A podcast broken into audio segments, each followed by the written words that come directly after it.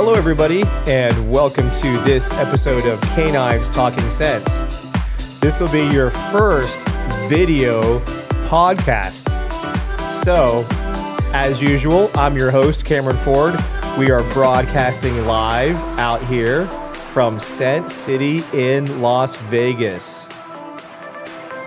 We have a little fun theme song that I have playing for everybody. So, to help set off this new inaugural uh, video, got to have a little fun with it, right?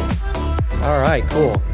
I would like to welcome back to the episode our friend Simon Prins. Simon, welcome back to the show. Thank you, Cameron. We're glad to have you here. Yeah, I'll kill the music here a little bit. Yeah, you get, you got a little, we got a little like Euro vibe going, right? yeah. So thank you for coming back to the show. Um, It, it's been, you know, wow. Uh, what a couple, two weeks we've had now. Oh, Cameron, I'm nearly dead. Yeah. It was a wonderful two weeks. Yeah. I have the idea that I'm already here for two or three months. Yeah. It, it, it feels obviously in some ways it's, it went by quick, but it was also, it feels like it's been a while too, right? It was intense. Yeah, yeah. Yeah. It. I mean, so much learning. I think we worked with over sixty teams. Yeah. Yeah. So, the uh, over the over the course of two weeks. So, I mean, that's a, that was a lot of dog teams, a lot of classroom stuff. Yeah, and we had to discuss a lot together also. Yes, which was A will lot of ideas. Yes. Ooh. Yeah. Yeah, and also I had to go to Las Vegas a couple of times because I never was here before. Nope. So impressive. Yeah. Get to Yeah. see some of the sites. We took you to Top Gun. Top Gun, impressive. Yep. Yeah, what an impressive movie. You went to the uh, top of the stratosphere, the Strat Hotel. I was surprised that it's so big over here, Las Vegas. Yeah, you you wouldn't know, uh, you know, necessarily because everybody goes to the strip, so they don't Yeah. always know that there's a lot more out here than just the strip. So, Enormous. yeah, yeah. Yeah. The uh, but you get to also go see. Um, uh, you get to go to one of the casinos out here, the Venetian.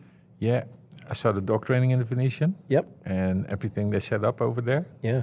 Beautiful what Anthony is doing. Yes. Yes. He's done.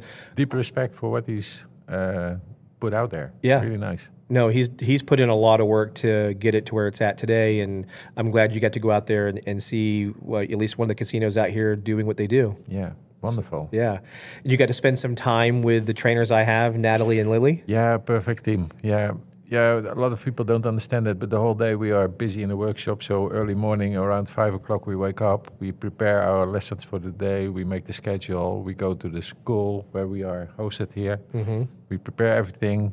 The students coming in. The whole day we are busy. In between lessons, we take a quick lunch.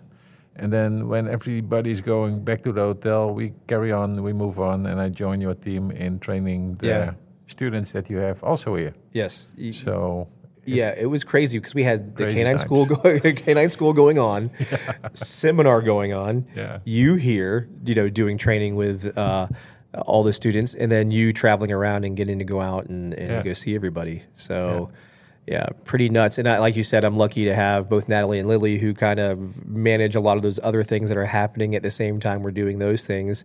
Uh, I'll, I'll bring into uh, Lily into the question or into the uh, podcast here for a second about you had a lot of fun connecting with somebody who did a lot of data research, and we'll get into this even further. But uh, I know you found a fellow person who was really into data collection when it comes to detection dogs. yeah, it was impressive because when I first arrived here, I was of course talking to your team about data collection. That's a really big topic for me about using protocols, and uh, both were looking with big eyes. I want to know more about that. So in the evening, I took some time to give them some ideas about working with protocols, about working with data. And they were really um, eager to learn more. So that was really nice. And next morning, then Lily uh, presented a little bit of her work to me about what she was doing with the MRI scans, Mm-hmm.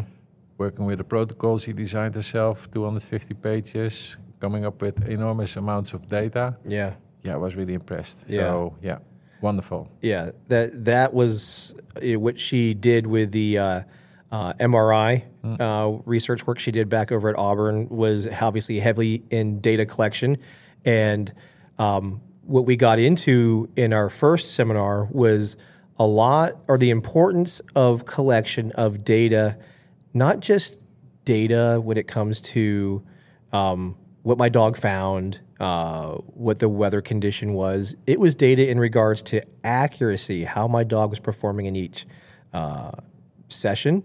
You know, mm-hmm. if I'm doing lineups, how did my dog do the lineups? Did we have any false positives, any false negatives? Um, how accurate the dog was uh, through those, let's say, 10 trials. So, talk a little bit about the importance of data collection and accuracy and what, how you saw. Yeah, well, you know, I have to go back all the, in a, for a lot of years. 1996, I started with a really intense program, and one of the main success uh, factors in that program was the fact that I was uh, gathering a lot of data, analyzing the data, and made the protocols better all the time. A lot of trainers these days start to understand a little bit about protocols, a little bit about data, and again, I really agree with you. It's not about what you have found it's more about uh, how can I make my protocol more efficient, more effective for the next time. So in that time, for instance, uh, when we started to use protocols for the first time, there were manuals, nothing concrete. There were living documents, and that means when we are training, we gather data. In the evening, we analyze it, and we make the uh, the protocol better the next day. Mm-hmm. And to give you an idea, in 1996, we were already working with lasers. We were giving dogs directionals and cues with lasers on two, 300 meters away from us. Uh, in that time, we spent around eight, nine months to train a dog from the start to through 300 meters away. But by gathering data, by changing our protocols all the time, we do it now in, well, I think nearly three weeks. So there you can see already the benefit of using protocols and gathering data. Yeah. And that's, of course, everything we have done here the last two weeks, in working with detection dogs. With data, you can make it faster, more reliable. Yeah. Uh, and I think a lot of the people that came to the seminar had that takeaway of that information they got from the data collection helped them become uh, more efficient with their training, got to see things that might have uh, they didn't notice before. They weren't tracking what necessarily was happening with a false positive or mm-hmm. a false negative, um, and you know, capturing that data so that way you can be better for the next training session. Which leads me to the other part of the data collection, which is setting your protocols, right? Yeah. And the importance of doing those protocols ahead of your training session. So you're going to your records, you're creating your protocol, what you want to do for that session. Yeah. You, you, know, the human mind is not so good in giving us an objective uh, feedback of what just happened. So if you and I are training our dogs, we are not gathering data. Then after some time, we are friends, so we say, "Hey, Cameron, I was training. Yeah, Simon, really nice. Oh, thank you. We had a nice day. We go home." But if you really, really look into what is going on, if you're collecting the data, then you see the gaps. Then you see the, the things that you have to work on more. Um, and especially really important in uh, the detection work that we all do. Yeah, and that's uh, you know, like I said, a critical piece that we don't do enough of uh, with that. You know, data collection. It gets, like I said, goes into just what my odors were, what my set time was, mm-hmm. that kind of stuff. It's it's not enough. Um, by going into those protocols and setting those protocols ahead of time, then keeping track of or tracing that data, we have more information. And those that are watching this and listening to this um, if you email us we have like a little spreadsheet that shows you a really simple like three item lineup that you can use and practice with doing uh, those protocols so that way you have a better plan uh, when you go to training. It's not good just to wing it, and a lot of times we wing it, including myself. I've showed up to training sometimes and said, "Hey, I'm just going to try this and see what it works." Uh, but putting that little forethought into it and setting it up and say, "Okay, I'm going to do ten trials. This is what I'm going to try to do. This is the accuracy. I'm hoping my dog will do." You know, not setting up always a spot one or spot two. You know, by just randomizing it helps yeah. you with that better setup. Yeah, you know, a lot of people are really afraid to collect data. They're afraid to use protocols. But if you see, if you start using it, keep it simple, uh, so you can see your progress, and it's really motivating. Yep. So if we do today some lineups, for instance, and the dog was struggling with some parts of it because we were going really low in odor or we used really strong distractions. Um, today we see a lot of mistakes. Tomorrow we see improvement. Mm-hmm. That's motivating, not mm-hmm. only for the dog but also motivating for us as trainers. Yeah, And what was also interesting uh, when we did those uh, protocols in the lineups, you also shared how you use uh, Placeboard. Yeah. And using, you know, in this case, we had the Cato place boards that we used throughout the seminar, and, and, shout out to them for getting the Cato boards here for the seminars, and we used them and put them to great use for a lot of the students. But talk about how you use the place boards not only for like position of control, but the things that you can do with that to help your dog be better in detection and to create some stability in the dogs. Yeah, I started to use place boards when I started to use the directional program. A placeboard um, is a really steady platform. It is a little bit higher than normal. It will give clear criteria, not only clear criteria for you as a trainer, but also clear criteria for your dog. And a placeboard is giving a lot of stability, mental stability for the dog. So I place my dog on the board. I can do whatever I like. The dog is used to sitting or laying down on the place board. He knows good things will come. The good things that will come is that I will reinforce the dog or I will start the dog from that place. And it's just a relaxing moment in time, a sort of a mental anchor. We use normally in training mental anchors that dogs will touch us or mm-hmm. will come to us or put mm-hmm. their hand on my uh, their their head on my hand for some time. But the place board is also a mental anchor. Yeah, and you know, for me, what I got to watch was how a lot of dogs.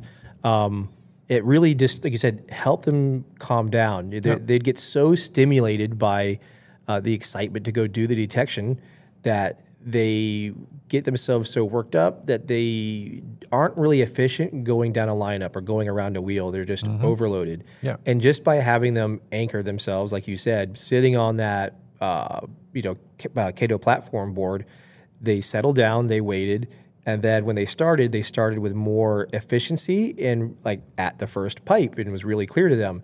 And what I really liked in, the, in some of the videos that you shared was it also allowed you when you're training by yourself for the dog to go to the Cato board, sit and wait while you move some things around. Yep. The dog's not doing anything, and then when you're ready, you can send the dog right from you know that that Cato board that you're at.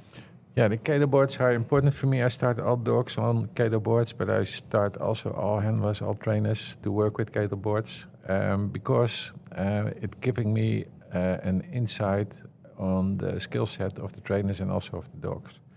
Uh, and please don't uh, understand me wrong. I don't use negative reinforcement by oh, by working with place boards. I use positive reinforcement.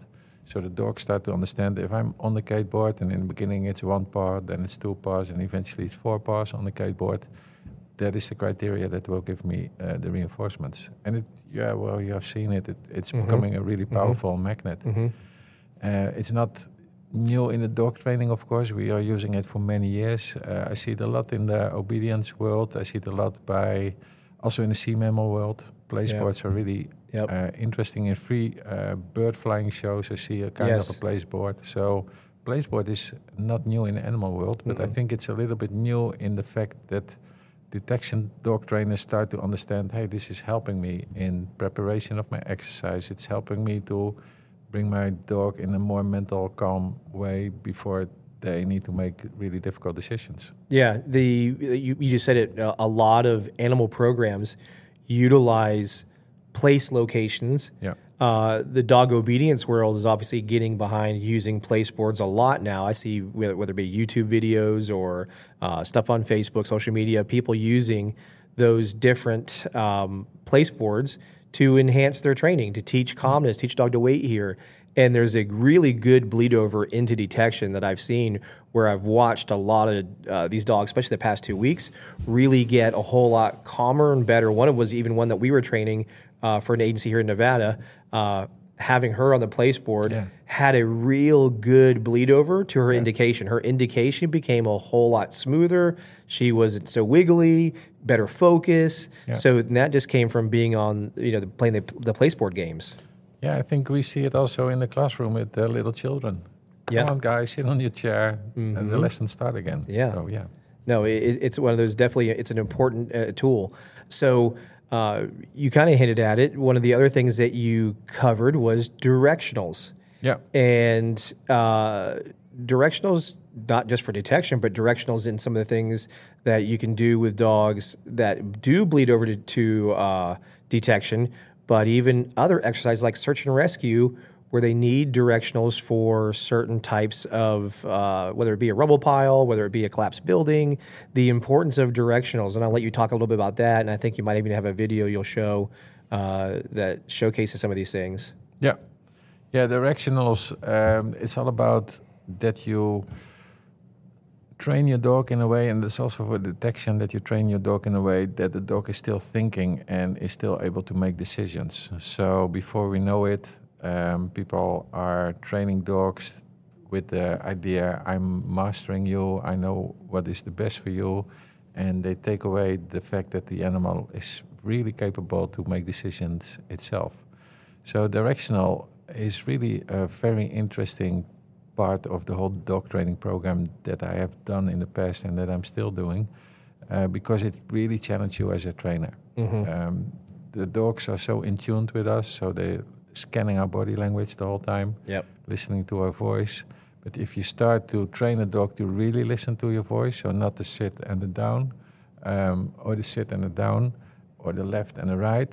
No, if you really start to train dogs to really listen to your command, um, then you're going into an, a next phase of animal training, especially when the dogs are 150, 200 meters away, mm-hmm. listening to a little voice in the radio collars um, or in search and rescue, really looking at your hand signals, mm-hmm. like we see here a lot in the USA in the field trial um, competitions. That yeah.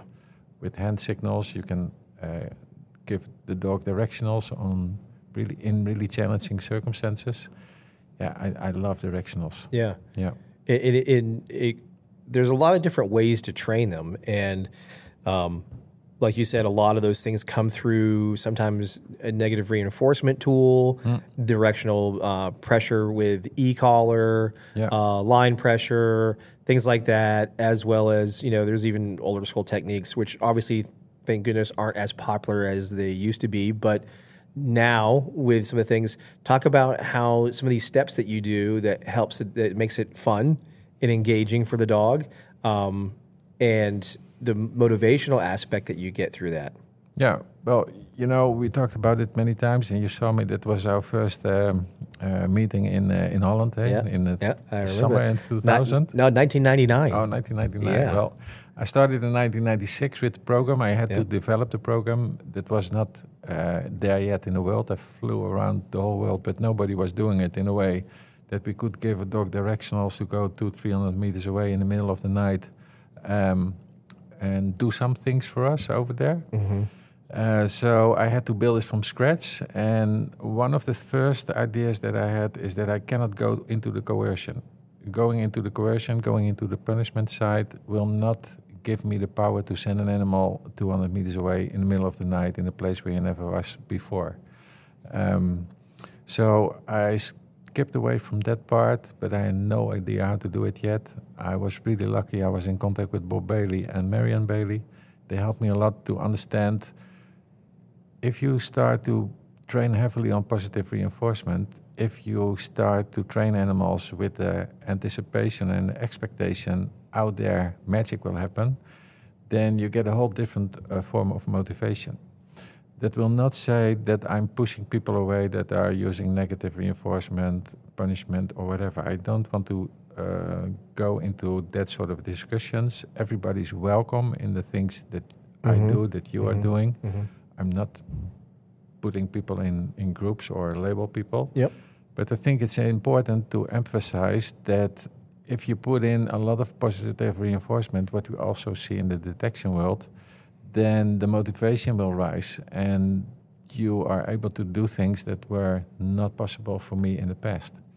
So um, if the dogs are going out there, if they do their work in over a great distance, I think I cannot uh, look in that, into the brain here. We have some problems in communicating. We only see the body language. Sure. But if I could communicate with them, then I think we had the understanding that they say, "Wow, I expect something really great there." Mm-hmm. And the really great there, that can be a ball machine, it can be a feeder, it can be a bridge signal, it can yep. be a series of directionals: go left, go right, go forward, do something, grab something, drop something, look at something. So we made it such uh, really incredible little journeys for the animals every time when they were going out there Mm-hmm. That I'm still impressed, even after doing this for more than 25 years. I'm still impressed that animals are working so hard for us Yeah. with so much fun. Yeah, it, it it comes to that relationship part that you also brought up in the seminar. Yeah. and being happy. You you would go to handlers all the time and say, "Are you happy?" Be happy, uh, because obviously when you're in a seminar, there's lots of people around. Yeah. Uh, you you get nervous. Uh, you're you're dealing with you know your different um, uh, just the eyes on you. And you actually brought up a point about being the, as they, that one saying was, be the the man in the arena or the the person in the arena, and um, that's pressure. You Yeah. know, that's not hard. I mean, it's hard. It's uncomfortable. Yeah. And we want to be at times uncomfortable so that way we understand that in our training. And many people have heard me on the podcast talk about uh, pushing yourself to failure, know what those failures feel like while it's in training, because that's your safe spot, versus, you know, failing out, you know, in a much more uh, situation where it's more important, more things are on the line. In training, we can have a failure and learn from it and then be better prepared for that real search or that competition search, whatever those uh, aspects are for you as a detection dog handler. But we have to be willing to be uncomfortable, but you can still have fun with it. Still, in, you're getting to work your dog and you're getting to have a lot of fun. I'll let you kind of expand upon, you know, what you were sharing with the, with everybody that came here when it came to being happy. Why, you know, like you said, how many fingers do I have up? And they're thrown off like, why are you asking me how many fingers do I have up? And then you're taking the pressure out. You're making them get out of their own head. Yeah, yeah, being happy. You know, at the at the moment, the, not only the dog world, I think the political arena, uh, discussions with police and whatever, but especially when I zoom back in the dog world, it's left or right, it's black or white. Uh, there's a lot of polarization going on. You're a positive trainer, you're a negative trainer, you're a coercion trainer, you're uh, 100% positive. I think we need to go back in communication style that we start uh, being curious. I'm curious when I see somebody using an e-collar. I'm curious when I see somebody using chicken instead of kibble. I'm curious when I see somebody using a Kong instead of a ball. I'm curious what they are doing in general, and I'm not labeling people. No. And but uh, these days, it's even uh, really difficult for a lot of people to stay somewhere in the middle. You have to choose. You have to you have to be on this side or on that side. And what I was sharing about not only being happy, but about the skill of communicate, uh, communicating with each other. Yeah. If you look in uh, how we communicate with each other, it can be a debate. That's often what you see in the political arena. So we choose sides. You choose your side. I mm-hmm. choose my mm-hmm. side. We speak to the speaker, and mm-hmm. we're not speaking to each other anymore. We can go into a discussion. So you have your idea, I have my idea. Well, if we have a really uh, hard discussion, eventually the problem of a discussion is you have a winner and you have somebody that is losing. And um, I prefer to go into the dialog Why are you doing this sort of thing? Can I ask you what you're doing? Yeah. And then uh, the, the skill set of communication is coming back. And yes, of course, if uh, people are working in front of a group, you're standing there. And then the books of Brene Brown, the TED Talks that she did, you can find her on Google and YouTube and whatever. Yep. Check it. I'll put a link to it. Yeah, she told us a lot about shame and guilt. And then with that knowledge, I was zooming in back in the dog world. When I started in the police force, I saw a lot of coercion going on, a lot of punishment going on. Um, and later on, when the world is changing, then I have the idea that a lot of people over there still are a little bit shamed in the, in the guilt and have problems to talk about it, have problems to change their behavior. And that is the reason that I brought it up and that I keep saying to people be happy because you're coming in, you're stepping into the arena. Um, it's um, stepping into the arena is President Roosevelt uh, wrote it somewhere in 1910, uh, I think 1913, somewhere there. It was a speech about the fact that he, he was telling if you're stepping into the arena, if you're stepping into the performance, so that can be an operational search, it can be a search and rescue, but it can also be a training in your group. If you're stepping in the arena, you are out there. You're presenting yourself. You're there together with your dog, and you're doing your thing. And of course, you will make mistakes. Uh, people will laugh at you. People will make uh, not nice comments on you, on you. But those people are there sitting watching you. Mm-hmm. They are mm-hmm. not being a part in the arena. And I have a lot of respect for people that are out there that are placing themselves in the arena yeah. because you're vulnerable when you're there. Of course. And in my imagination, I I see people putting on a bulletproof vest, not a real actual bulletproof vest, but mm-hmm. a mental bulletproof vest. Mm-hmm. And then I try to help them. I try to get them out of their head, going back to the time that they started with dogs. Yeah. And you know, how, how, old, how old were you, Cameron, when you started with dogs? Wow. So um, there was probably what, what I'm getting at is I, I grew up next to a gentleman who mm. trained police dogs. Yeah and that had a profound effect effect on me. And I, I talk about that on some of my other podcasts. Uh, there was an episode where my good friend interviewed me on this mm-hmm. podcast, and uh, he had a profound effect on me. And that got me around dogs mm. and, and around his dogs, which were security dogs and police dogs and things like that.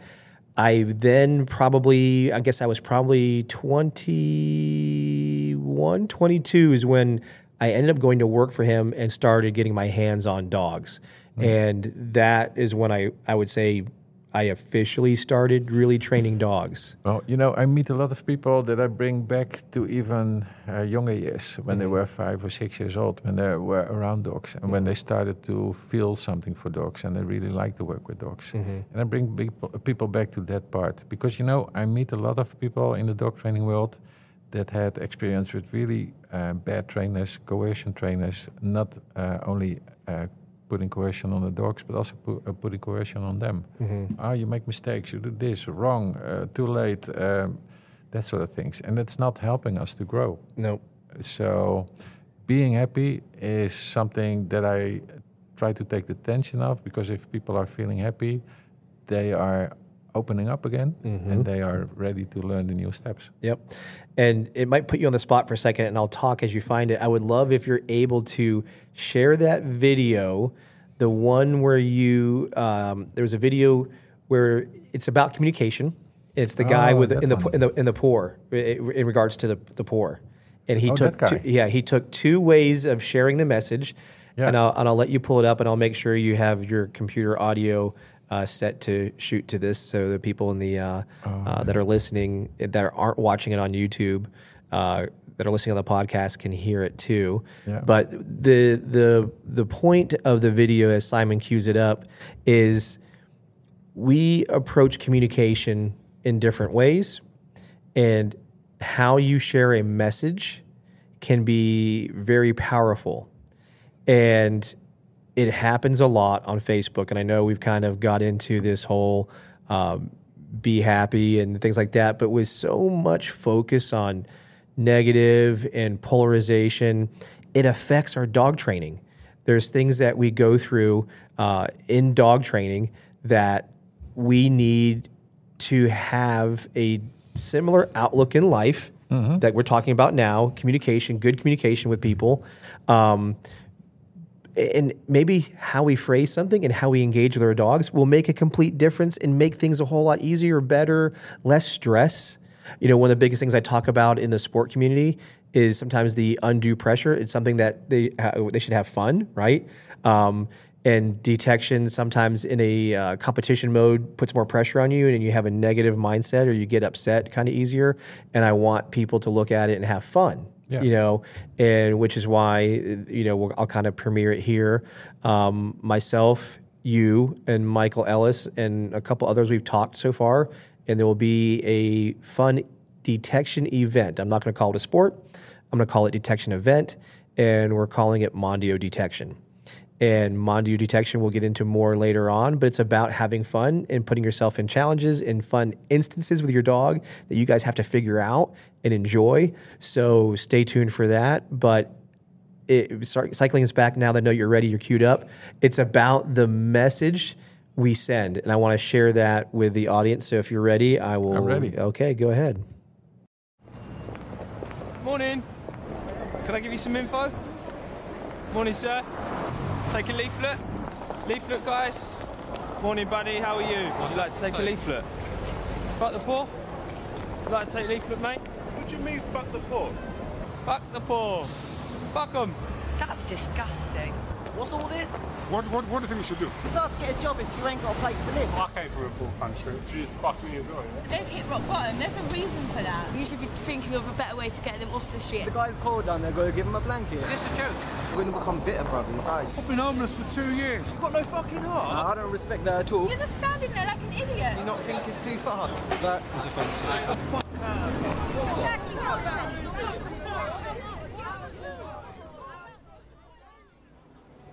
Help the poor. Anyone got any spare change, folks? Help the poor.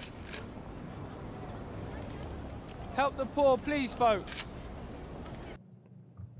So that gives a very different uh, outlook. And there was a guy who had like the typical, you know, when he's out there, you know, asking for money, um, he, he's shaking the, the little cup. But in this case, he has the placards over his body, you know, the signage, you know, on one side and the other side.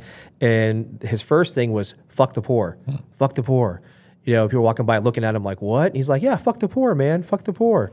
And people are like getting pissed off. You know, they were they were coming up to him very mad, and um, it, it, it drew passion out. He does the exact same thing, but he changes the sign and he has the cup and it says "Help the poor, help the poor," and nobody pays attention to him. Everybody ignores him. Everybody ignores him. So it's the perspective sometimes, and something's how we say something. In one way, he got lots of attention, and it, and it was just in a negative way, got a lot more attention than the positive way. Yeah, that was also uh, uh, happening sometimes during the classes that we were doing. Sometimes dogs were making mistakes, and then 20, 25 people are watching it. And then you see some people starting to smile because they see mistakes. You see some other people turning their head away or starting to wor- uh, look at their phones.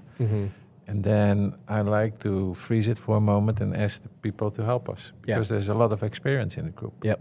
In, in I think in average, people have 10, 15 years experience in the group. So put it all together, we have five, 600 year experience.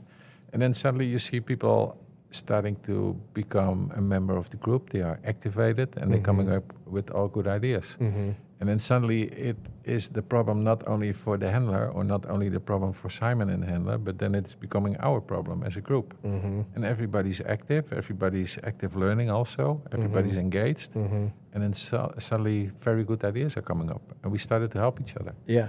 And that is what I uh, like so much in the work that you are doing. You're bringing people together, people with the right mindset, intrinsic motivated people, knowledgeable people like Paola, Nathan, Yes. Lauren de Grave, Michael Ellis, and more people around us.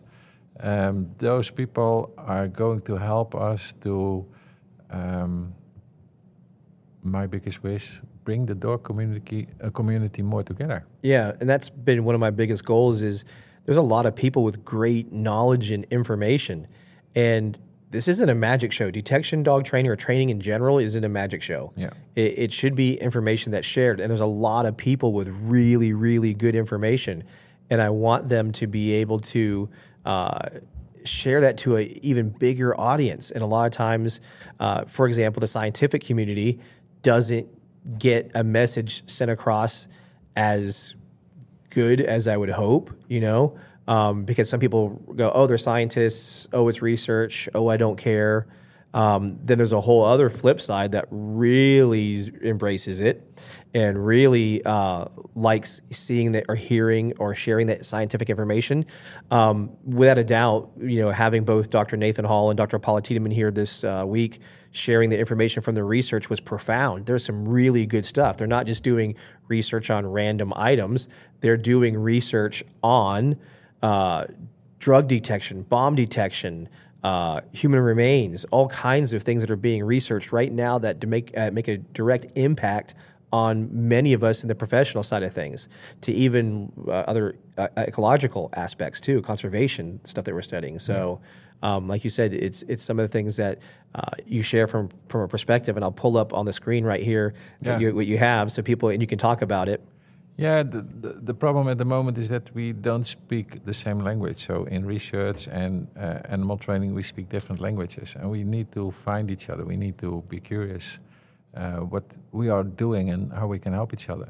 So if I show a, a picture like this, then it's really interesting because f- what do you see as a dog training here? Yeah, when if those are looking at the screen, it's one of those Myers Briggs or what, what do you call this? The ink blot test. Yeah, whatever. yeah, yeah. I, I might have said the psychological exam, but the uh, it, it's it looks like a typical black and white um, ink blot test. But when you look at this image, a dog trainer sees a Dalmatian, right? Yeah. And those that are watching it on on YouTube can see this, and it's uh, looks like a Dalmatian to many of us. Yeah, but it was really interesting because when I was in in a big military conference some years ago with scientists and dog trainers, and they were as normal as sitting in groups, dog trainers together and the scientists together. And I asked, "What do you see here?" The typical answer from dog trainers, of course, a Dalmatian. And from the scientist, yeah, Simon, it's nice. It's a white square with some black dots in it. so we need to find uh, a common language. Yes, a- and that's a, and that's a big thing. You know, like you said, uh, many times we we lack finding that common language. Back to that polarization. Uh, are you a marker? Do you use a marker? Do you not? Are you? you know, I'll make it this way. Are you direct or indirect reward? Uh, are you food or you toy? Uh, those that argue, oh, I don't want to use food because a dog that needs food is a crappy dog. A dog's not going to be a good detection dog or whatever dog.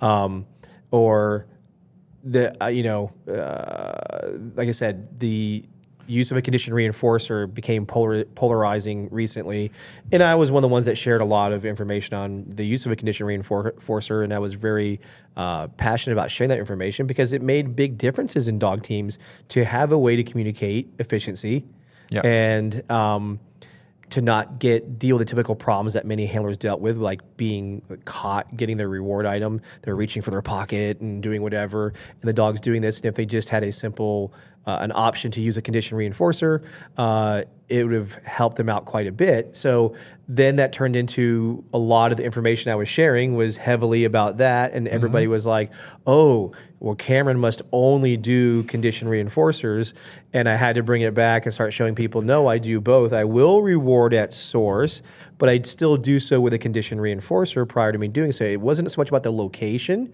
as it was about communication part of that. Yeah, you know, there are a lot of paradigms in the dog world. A lot of paradigms, a lot of beliefs, and of course, scientists are helping us to cut away a lot, a lot of those uh, paradigms. And we can do a better job ourselves by just asking what's going on, using research, and um, you know, in the dog world, I see a lot of new, um, new principles, new techniques. So people are doing something, they slam the name on it, and suddenly it's. Uh, this new training style, it's my new training style, or whatever. Yes, yes. There's no Simon training style. Yeah. No, I, there is no Cameron, Cameron, training nope, style. nope. Yeah, what I what I do, what we do, we go back to Pavlov, Skinner, Thorndike, Watson, uh, Premack. We use a lot of everything that is already done, is already written down. You can read it, you can study it, you can use it in your animal training. Um, so, yeah, let's not come up all the time with fancy names for something that is already around us for more than 150 years. Yeah. would be my idea. Yeah, for sure. Yeah, I, I dig up some some. Yep. Uh, ready to share that? Okay, so this is from directionals, right? yeah, from the directionals. Um, when we started in 1996, so this is a long time ago, we Mm-hmm. started to use lasers, and at that time, now you can buy them at Walmart for two dollars, I think. But in that time, we bought them for twenty-five dollars at least. Wow. Uh, so that was an enormous investment. Uh, but from there, we started to use uh, targets, all the sort of different targets. I, I, I specific started to use these targets because it's easy to carry. You can stack them really easy. You can take 10 or 15 targets with you.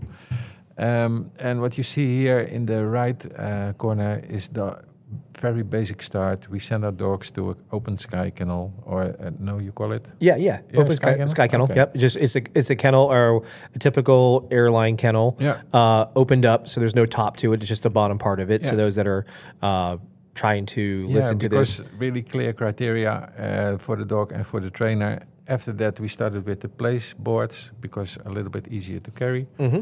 Then we start with targets that you see over here. The basic is all around five meters, so Mhm. left, right, forward, come here, Mhm, that sort mhm. of things. The fetching, the dropping, uh, th- that sort of skill sets. Because if you train it in a s- uh, area that's really uh, short. The dog doesn't need a lot of time. You can do a lot of repetitions Mhm. because we like to set up animals for success. Uh, eventually, it will become a little bit uh, more distance. We start to use feeders, really simple feeders. here. I, I, I build them myself um, because a feeder doesn't need for me to have um, cameras, audio, Sure. uh, all sort of programs inside. No, uh, when I push a button, It's all I it need needs to do. Yeah, Yeah. nothing more. Yep. Then we add uh, some left and right uh, angles into it, and eventually you will see this sort of uh, behavior. What you see over here, I will start the movie when I Okay, keep on talking. You will see here a dog that is giving a directional, just move on and keep walking until you hear a command. And in this uh, way, it's a sit and go to a left, and that's from the dog's position. Then he keeps walking into a left straight line. Mhm. He's not going to the left and right. No, he keeps on working on a straight line. Then there's a bridge signal, and he's coming back. Yep. The powerful thing from Bob and Marian, what I was learning in 1996, is when, where, and what. So the animal never know when the bridge is coming. You never know where the bridge will come, and you never know what eventually the reinforcer will be. Uh, now you see I'm working on the anticipation of the dog. So on the same directional, he will get a sit in the water, and then I'm sending him to the right. And then there's a bridge signal, and he's coming back to me for reinforcement. But it can also be that I hide a ball machine or uh, feed him feeder Sure. somewhere. Again, I give him the same route. Again, working on the anticipation, give him a sit. He's not sitting because it's really cold water, and I'm sending him to the left. Mm-hmm. So you have r- already done a few different directional changes there. And then the bridge signal will be there. And when he's coming back now, I will send him again on the same direction, but I don't want him to sit now. I don't want him to stop. I don't want him to go left and right on his own idea. I like to keep mental control over the dog. Mm-hmm. So sending him again on the straight line, he's not stopping. He keeps on w- walking until Mhm. he will get a new cue. Then I will give him a sit over there, and then instead of left right, I send him 180 degrees to the other side, and not only giving a sit and looking at me, but I'm Yeah. turning him around that he's looking into another direction. Yeah, his back is towards you, and he's looking ahead, Yeah. like towards the direction he was initially going. Yeah, and this is um, the whole basic of the radio directional stuff. And you Mhm. see no targets over here anymore. They are nothing. already fade out in the training program here. and that's a really cool, powerful tool. Yeah. I mean, the uh, a, a lot of times this. I mean, like you did right there. You sent that dog out Yeah, in a straight line, yeah, stopped it for a second, and then sent it to the left. yeah, Goes all the way, keeps going left until you stop it. In this case, you gave a your condition reinforcer the whistle. Yeah. Dog comes back, gets rewarded from you, Yeah. and then you reset, do it again, and you change directions. You do it through the cold water, stop them in the water, move them left, move them right. Uh, there's no e collar, there's no No. pressure. No. It's the dog doing it because it wants to do it yeah, and it's doing it because it's reinforcing and it's enjoying itself with you, Mm-hmm. which is another big component, whether it be detection or directionals or any of the things. It's that relationship with you Mm-hmm. that really drove this. And I'll add to this: there's even another dog uh, that you had that was you obtained it because in uh, other programs it was too aggressive, Hmm. and you shared throughout this class. This dog was really aggressive, didn't like anybody, had gone through lots of pressure, and you took your time with it yeah, and you basically rebuilt this dog, rebuilt its mindset, and it realized it wasn't going to receive pressure anymore. Yeah. And we're not going totally crazy, oh, force free, you know, training, but you rehabbed this dog. You built hope into this dog, which was really important. Yeah. And by building that hope into the dog, um, I think you know really changed it. Especially when we got to watch videos of you doing laser directionals with this dog that would want to kill people before. Hmm. So I can let you kind of you know fill any gaps I left off there, but you know it was big about the relationship you built. I, I think it's all about autonomy. So if we have some autonomy in the things that we are doing in our work, so if you are in a job and you have no autonomy at all, so if you want to go to the restroom, you have to ask permission. If you want to drink a cup of coffee, you have to ask permission. Then you will slow down in everything you have ever done. And I think if you get some more autonomy of the person that you're working for, you feel more relaxed, you have more initiative. and you will probably will do more than uh, people ask from you. And I think that's the same with dogs. If we take away everything that they uh, can do themselves, um, there will be a moment that dogs don't want to work for you anymore. They will run away, or they will start to attack you with Yeah. the bloodlines that we have, uh, especially in police and in military. Then you can, uh, of course, uh, use even more coercion and more punishment. But for some dogs, they will not stop. And then what is left? So this dog was a really good example. They used in the past so much punishment and coercion for this animal because he was biting everybody around him. Uh, I, yeah, I don't like shortcuts, so I used a lot of time to um, get a relation with the dog. But Mhm. eventually, we had a really nice relation together. And I still remember the first time that I had him outside. He was wearing a, a muzzle, and he was also on a leash. And I gave him the simple command "sit." Mhm. Just immediately attacked me. Just the fact that I was coming into his zone, into his space, Mhm. bang.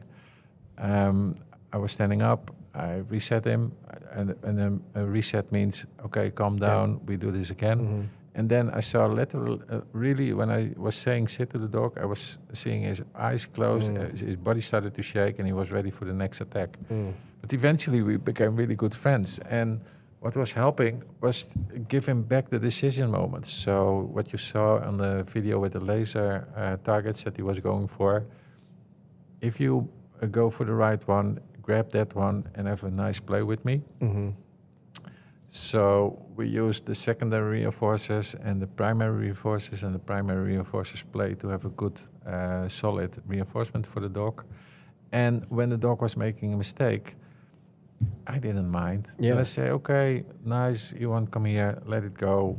Put you Mhm. wor- back on the place board, relax. We reset the exercise again, and we do it again. Because Cameron, that's the same for you and me. Eh? Um, my phone every six weeks, I need to put in a, a new code. Yeah, so it's Mhm. redialing itself all the Mhm. time. Mhm. So imagine that you, after six weeks using your code, then you have to change your code suddenly.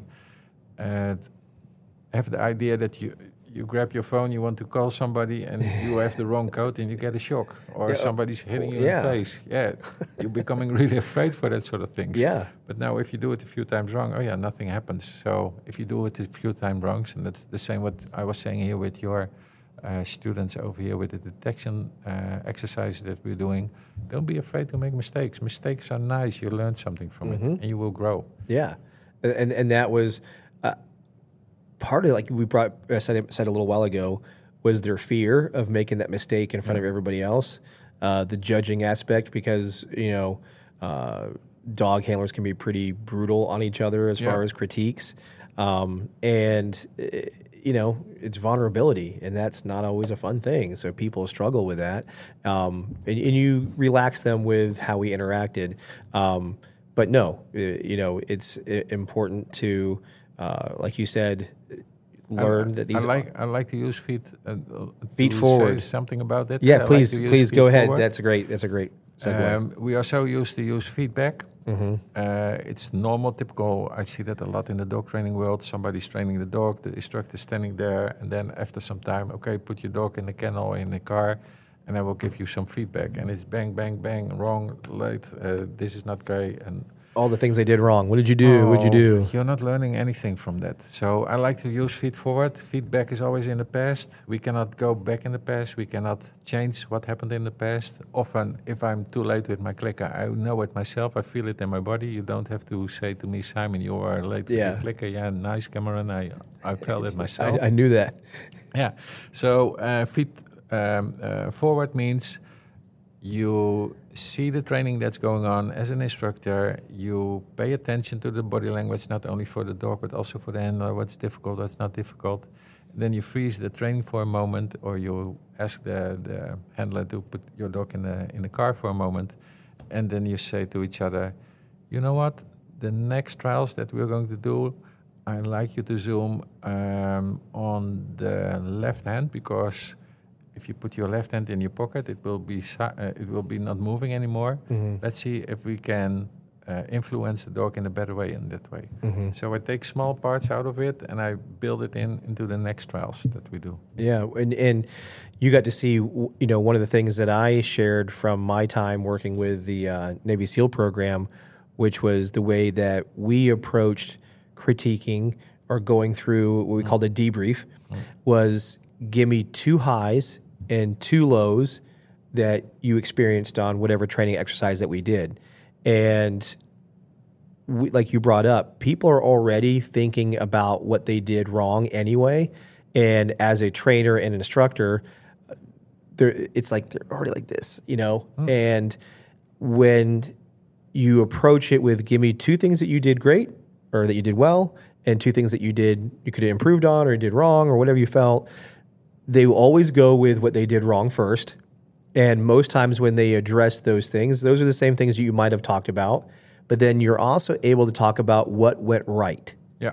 And not only when you give them the opportunity to discuss what they their evaluation of what happened, it saves you for as the instructor from coming to them in a way like you just said where I'm bringing up what they did wrong and they already have a negative mindset and then the next session goes to worse because they're even more stressed.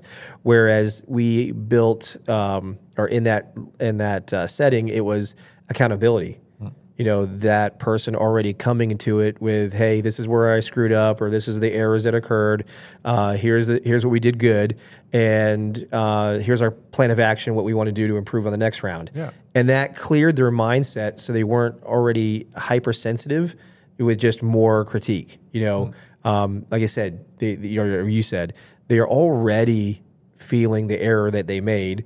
And then if you come at them with here's what you did wrong. Here's how you know the screw ups or whatever you're just piling on more crap to something that was already crappy which means more negative feeling which means you're going to you know it's just setting you up for more failure versus figuring out how to improve the situation. And I don't want everybody to go, "Oh, you guys are just getting all warm and fuzzy." We're just trying to help No. you, you know, have a, a different look at things versus the standard, like you said, instead of feedback, feed forward. It's not warm and fuzzy because we confront people with mistakes that they're making, but we help them to overcome those mistakes and we help them to be more relaxed. Um, and it's uh, a lot of recent research at the moment is about creating safe environments. Uh, they did a lot of research also over here in the US in big hospitals. How is it possible if we see into different teams how they are operating? And then you see teams that are scoring really bad, and there's teams that are scoring really good. And what was the overall red line that they saw in the teams that were scoring really good?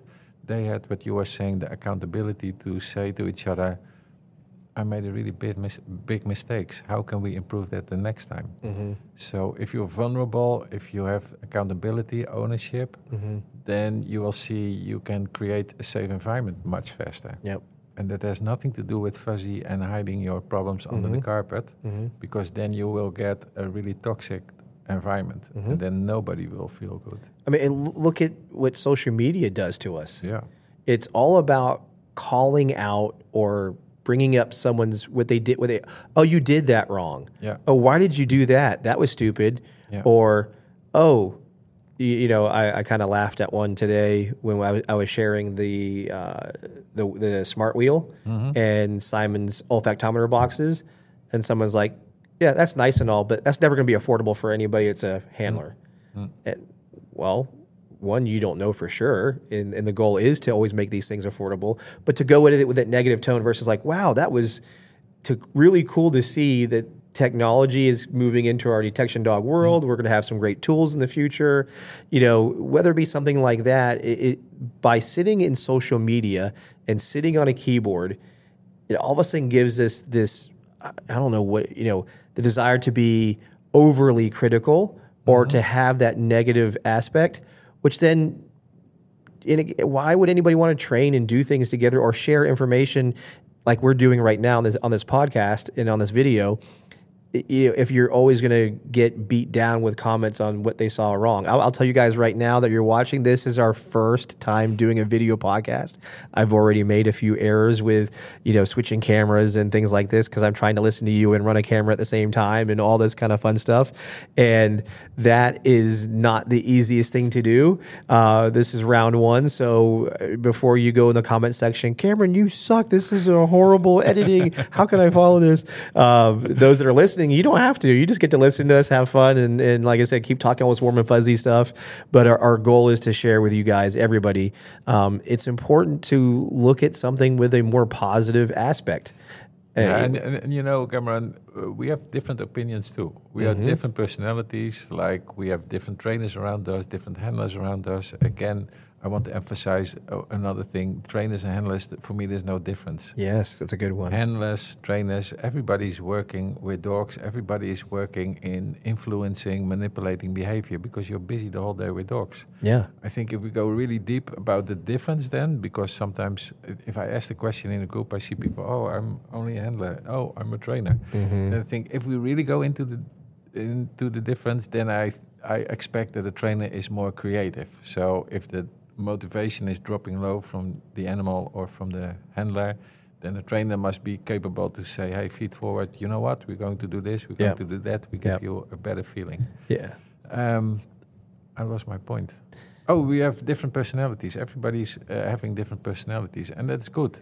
But stay curious and stay humble and have respect for each other. Yeah, and it's you know I, I think I was telling you this the other day. Uh, I have my trainer Natalie, and Natalie is a very positive person, and I joke around how she's. Uh, I love having her around me because I'll be intense, and those that know me, uh, when I get passionate about something, it, it'll come out, and it it either with a loud voice or with you know my presence or whatever it is, and when they get to be with her, she's like, it's okay. You know, she's got that, you know, I call it the velvet glove aspect. She's it's nice and soft, and it, but it's important because what I've seen for sure with people, it's really helped take the edge off sometimes. Um, you know, like I said, being intense, I, I end up putting pressure on, and in some cases, I want to do that on purpose, just for stress in, inoculation Yeah. for for handlers. But sometimes it just gets the best of me, and I get really into it, and then I realize, oh wait, that was too far you know and thank god i have somebody who can be right there sometimes that naturally you know her personality Yeah. is a is a soothing one so if you're out there and you're a trainer find somebody if you're intense like me or sometimes find somebody who's who can be a opposite end of you and like help sometimes uplift the person when you get a little too uh, impassioned about what you see. And I know you actually brought up how you changed a lot. You Yeah. you went through uh, you you can say you come from the special operations community in law enforcement where it's a very intense kind of thing and it's a very um, Yeah, you, I'm- you I'm- must be very uh, yeah, uh, at the edge all the time. I'm I'm working with. Uh, no, I saw with you the the television show, the Shark Tank. You call it? Yeah, over here? Shark Tank. I, I, he's been watching Shark Tank uh, with me at night at times, and he hasn't get to see the show. And I tell him, "Hey, this is where I learned some good business ideas." Sometimes, and other times it's pure entertainment.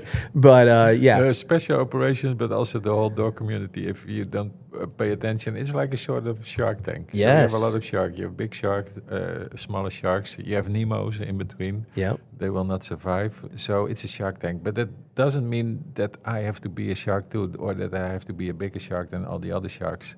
And I learned my lessons. Mm-hmm. 15 years ago, I was also not so having not so much patience, and I was also I Yep. want to see results and I want to go. And why don't you listen to my uh, instructions? I was raised in the police force when I started with police dogs, 1993. I was not allowed to bring cookies. I was not allowed to bring a tennis true. ball. I was Yep. not allowed to bring uh, a Kong or a piece of chicken. Nope.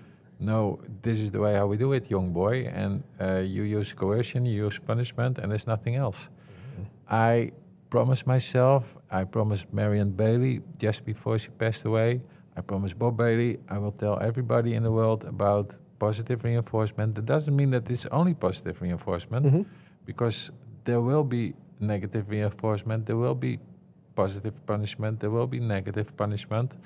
But punishment, negative reinforcement, they're trigger words. And before you start a dialogue with somebody, you see the hatches are going down, the ears are switching off.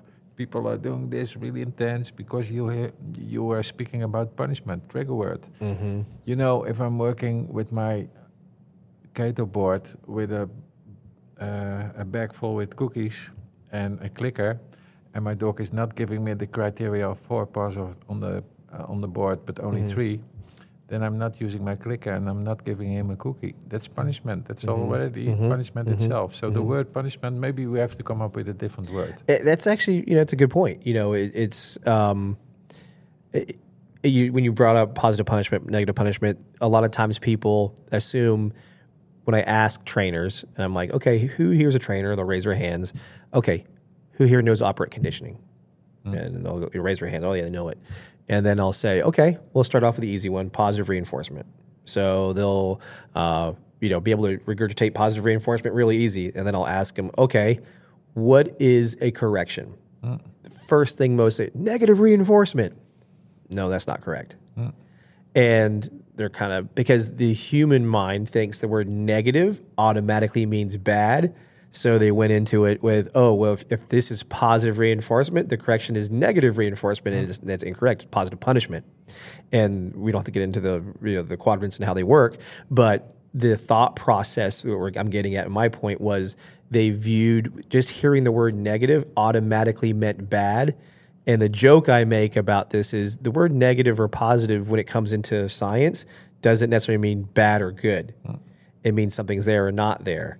So my joke is when your doctor calls you and says your test result is negative, isn't that a good thing depending on what it is? And then right then they, they start they'll start laughing and going, "Oh, okay, okay, I see your point." And that's what I want them to understand when it comes to dog training or you're hearing the operant conditioning. Don't go by the thinking positive or negative means bad or good. It's Yeah. something there or something's taken away. You know, Cameron, uh, uh, a few months ago, I was giving a workshop somewhere, and um, the one of the people uh, asked me, Simon, can I discuss something with you? I said, yes, of course. In your presentation, because it was after that we were drinking coffee, uh, in your presentation you, you were talking about negative reinforcement, punishment, and that sort of things. I don't like it. I'm purely 100% positive, and I don't like all that things that are going wrong, uh, that going along. So I Mhm. try to um, again clear it out. And on that same moment, her dog was jumping on the table, smashing all the computers, all the coffee everywhere because the dog wanted to grab some cookies. And she was grabbing the dog and dragged the dog off the table. I said, How do you like this then? This is not 100% positive what you're doing over here to tell your dog it's not Mhm. allowed to jump on the table and to grab the cookies. Yeah, but this dog understands what I mean. You know, so we have a difficulty. Before we know it, we start into debates with each other. Yes. And we have to be Yep. patient and Yep. curious. for sure. So, bringing this back around into some heavier detection, now that you were over here and you were training with a lot of different handlers from all over the place, we had police officers from all over. We had some far away as Texas, we had uh, California, of course, Nevada. Um, people from all over, search and rescue teams from all over. So now that you got a good taste for two weeks of seeing and working with some uh, American detection dog teams, what are some of the things that you took away? What are some things that you would give us advice to work on? Uh, I'll start off there, and I, and I, I want to bring it positive. So, when I, you know, bringing our whole conversation, what are what, what did you see, and where are uh, like advice you would give us? Oh, wow. Um, that's a tough question. Yeah, Uh, the tough that's why I- I'm here. You're on a show where I ask you tough questions. yeah, great. I, I think we can add some more uh, focus on the use of bridge signals. Yes. Because for a lot of people, it's still a little bit uh, woo woo. What is a bridge signal? How can we use it? Uh, I think we can, and what you were doing over here, of course, with Nathan and Paola, bringing in more scientific uh, background because it's helping. I, Yeah. I see people are really, uh, really eager into that. Um, a big difference between Europe and uh, US is that people are really wanting to know more about the theoretical background. Uh, in Europe, I often see people that are coming up there and they want to train, train, train all day. They Mhm. don't- no, the theory is not so. The theoretical side is not so important, but I want to train. yeah, And here I saw a really nice mixture. yeah, And I think we really succeed in that. Uh, in the morning, when everybody is fresh, um, uh, doing a lot of theoretical things. Mhm. And the roundtable debates that you organize were really nice because if you have those conversations together, the information will be more sticky in your head.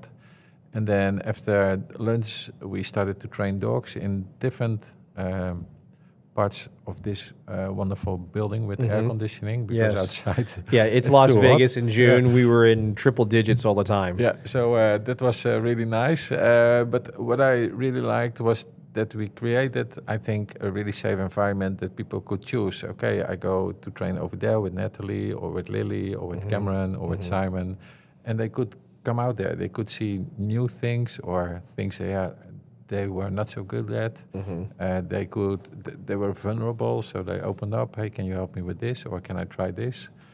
Uh, yeah, I think we succeed in that way in a really nice, um, Yeah.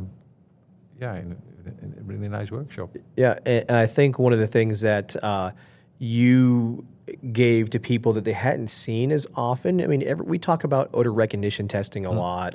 Uh, I don't see a lot of teams doing it. I'll, I'll say more on the professional side. Professional sides don't do it as often as those in sport are more apt to do it more frequently. Uh, what you were able to show was doing the ORTs, whether it be on the smart wheel, the standard wheel, uh, lineups. You brought fun into it, and then Yeah. we brought in the the place board. So we'd have a place board that would be on my left and a place board on the right, and then that lineup's in the middle. I, yeah, you can pull up a photo of it here in a second. Yeah, we'll and try to find um, what it, what that really does is it kind of made it, like I said, fun for everybody. It wasn't the standard typical ORT, um, so that made it really enjoyable. Uh, like you said, teaching people how to use the bridge uh, condition reinforcer to better communicate specifically certain behaviors they wanted. I think you have the image Yeah, up I now. found it. Okay, so yeah, you know, pull it up. uh, lineups, ORTs, or however you want to call them, they are really good confidence builders. yes, So if Yes. people, and I was showing how to do that, there you can do that double blind even when you're working alone. hmm Um, otherwise, people can find it on my website. I, I post some things, and I even made a, an online course about uh, how to do that, the Yep. ORTs. Yep. Uh, confidence builders, because if you are working double blind, because that's not a topic that we discussed yet in this Mhm, podcast, mhm, but we mhm. have uh, done a lot about working double blind. If you're working double blind in your own ORT setting, then you're training yourself, but also your dog, to be really confident in that. And you will see if you have done it a few hundred times, hmm whoever will place a lineup for you or hide the target for you, you're really comfortable with it because Yeah. you have done it so much. yeah, And that's a, a big mistake in the detection world that we often um, wait with working double blind. So we are working in a way that we know where the target is. Eventually, we dare to go a little bit blind. So if we are working together, you know where it is. You prepare everything. You say, Simon, come in. I'm checking the room, or I do my lineup. And not only me can look at you, but also my dog start to understand. Hey, I can look at Cameron because Yep. Cameron is also giving me some cues. We call Uh-huh. it blind. yep, And then if we go really double blind, then it would be Cameron, you prepare this room for me. I'm not here, I'm waiting outside. And then you're coming outside, you can say, Simon, grab your dog, go into the room, good luck with it. And nobody's here. So I have no clue where it is, my dog have no clue where it is. Mhm. That's really double blind. And if you prepare yourself, if you bring yourself in that situation, if you step into that arena again, Yep. then you can retrain yourself. And eventually, okay, you love that sort of uh, uh, task, that sort of uh, uh, yeah challenges you yeah, get from other a- people. and, and that's exactly what it is. Yeah. And so I'll throw at you what people typically say when they're doing the uh, um, double blind fear part of it is they'll say, "Well, I'm afraid I'm going to ruin my dog. Wh- what if I reinforce on something else? Why I don't want to do a double blind because I might cause an error or maybe I paid on the wrong odor. Maybe I didn't pay when my dog was maybe I, you know, there's all this fear that comes from double blinds. So how do you address when you have somebody and you're going to say, "Hey, guess what we're doing today? We're going to do double blind." Yeah, yeah. And then uh, again, uh, what I was saying with feed forward, it's not fuzzy. Uh, who? No, we are really going for that. So we are also going into the deep, difficult things. So then we do double blinds, and I help people to overcome their fear for the double blind test. Hundred percent, and and I was going to say one of the things I've been able to do when I've gone to seminars and I've thrown the double blind at some of the cops I've worked with. Once they do it, their confidence shoots way up. Yeah, They realize it wasn't as scary. And I tell them, hey, your choice is to reward or not reward. Yeah. I would suggest if you trust your dog and you're currently on the street and you're already out there doing searches for real, you should be able to reward your dog on a double blind train. You're, you're- well, okay, I won't call it training because double blinds is a test, right?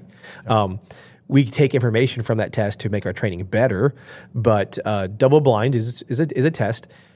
You should, though, if you trust your dog and you've done your training properly, you should be able to, if you wanted to, reward that dog.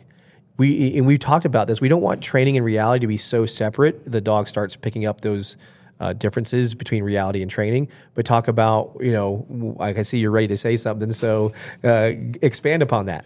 Yeah, you know, you can also make your dog really resilient for the operational work that you Yes. eventually will face. So in a lineup, I'm not always reinforce my dog with balls, clickers, kongs, or Mm-hmm. Yep. whatever. No, I can also, when the dog is hitting on number four, I can also pet him a little bit and say, well, good job, thank you, when we go to the next Yes. lineup. So even petting him is a social reinforcer, but it's not all the who's games and whatever will happen then. No. So the dog's starting to get uh, resilient to the fact if I do my operation later and daddy is patting me on the head, we move on to the next one.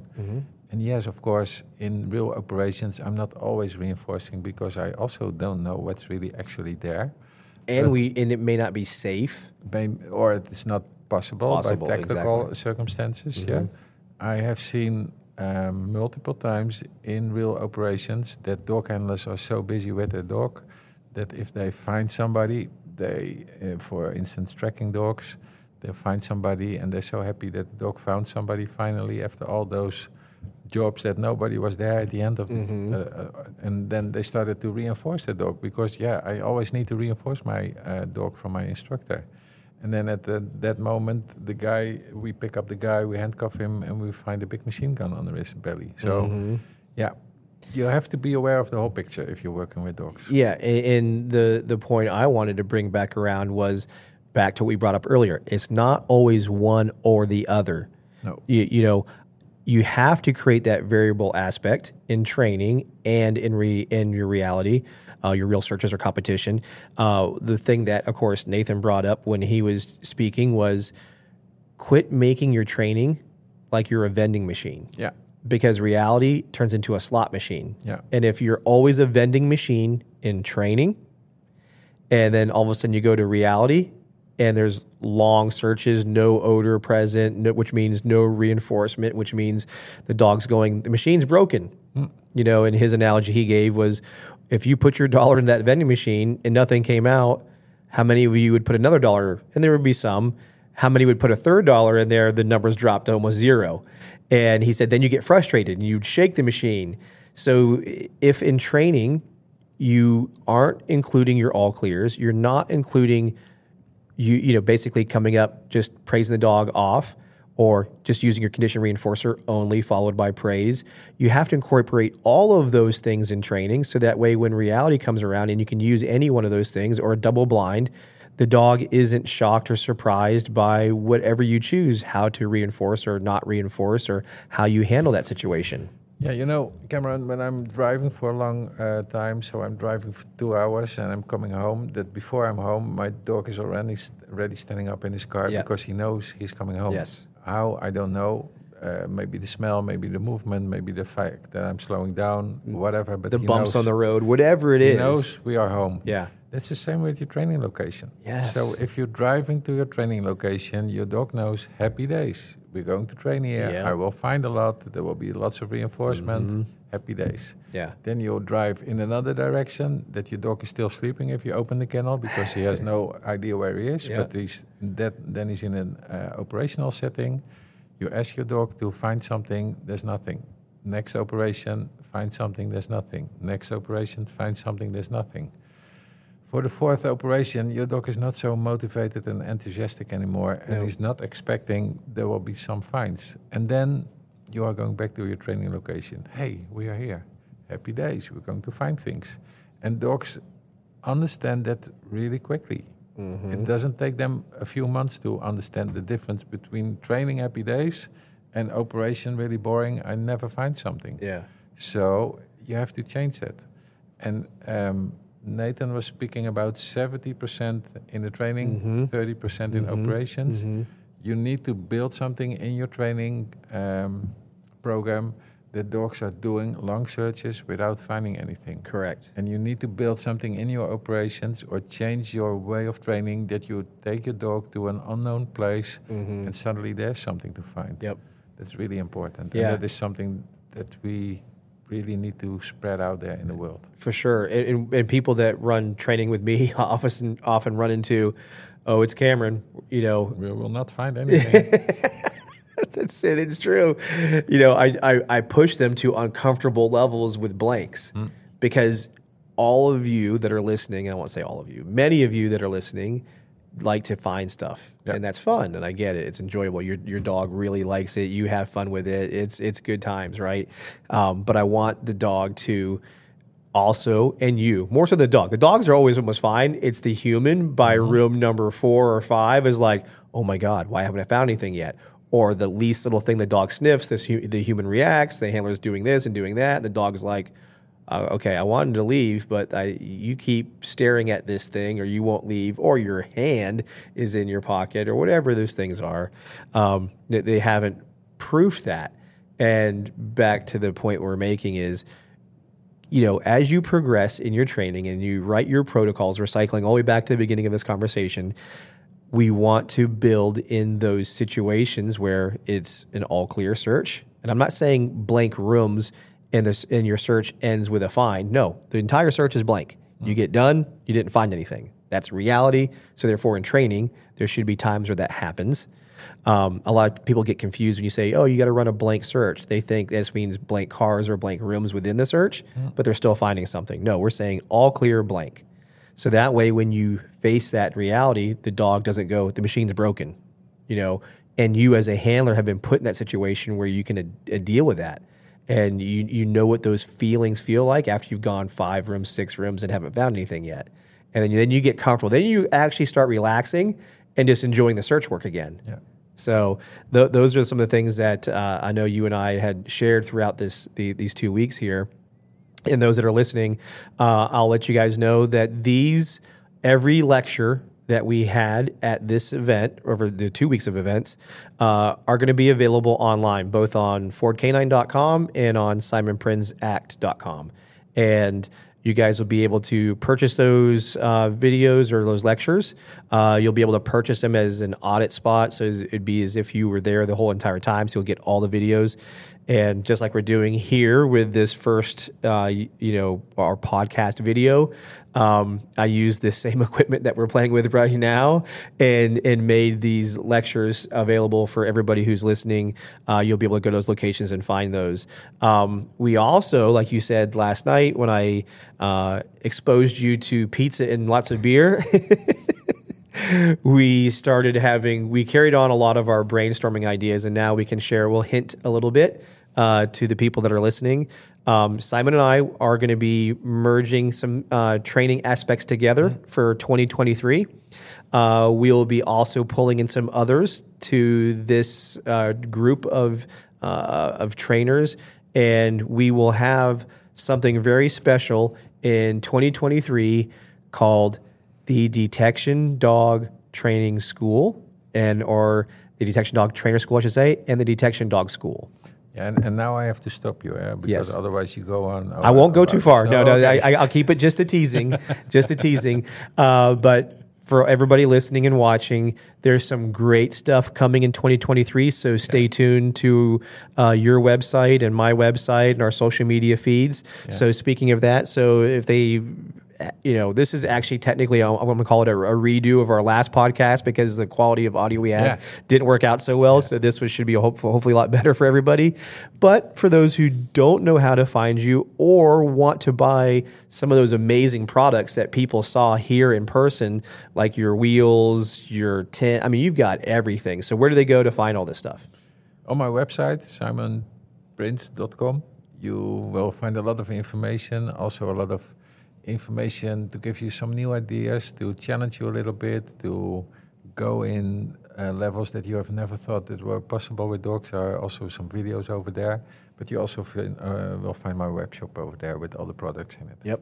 And there's a, I'm telling everybody, there is a lot of good products that you have. I now have some of them here.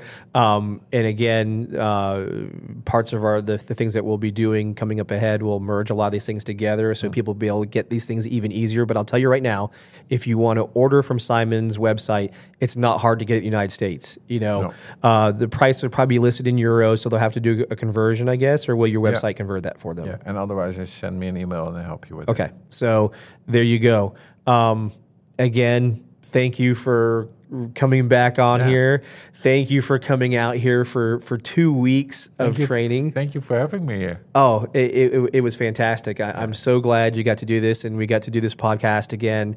Um, I, there's lots of online learning we got coming up. So, everybody, you're going to uh, really enjoy, I hope, having all of these things available to you through the website.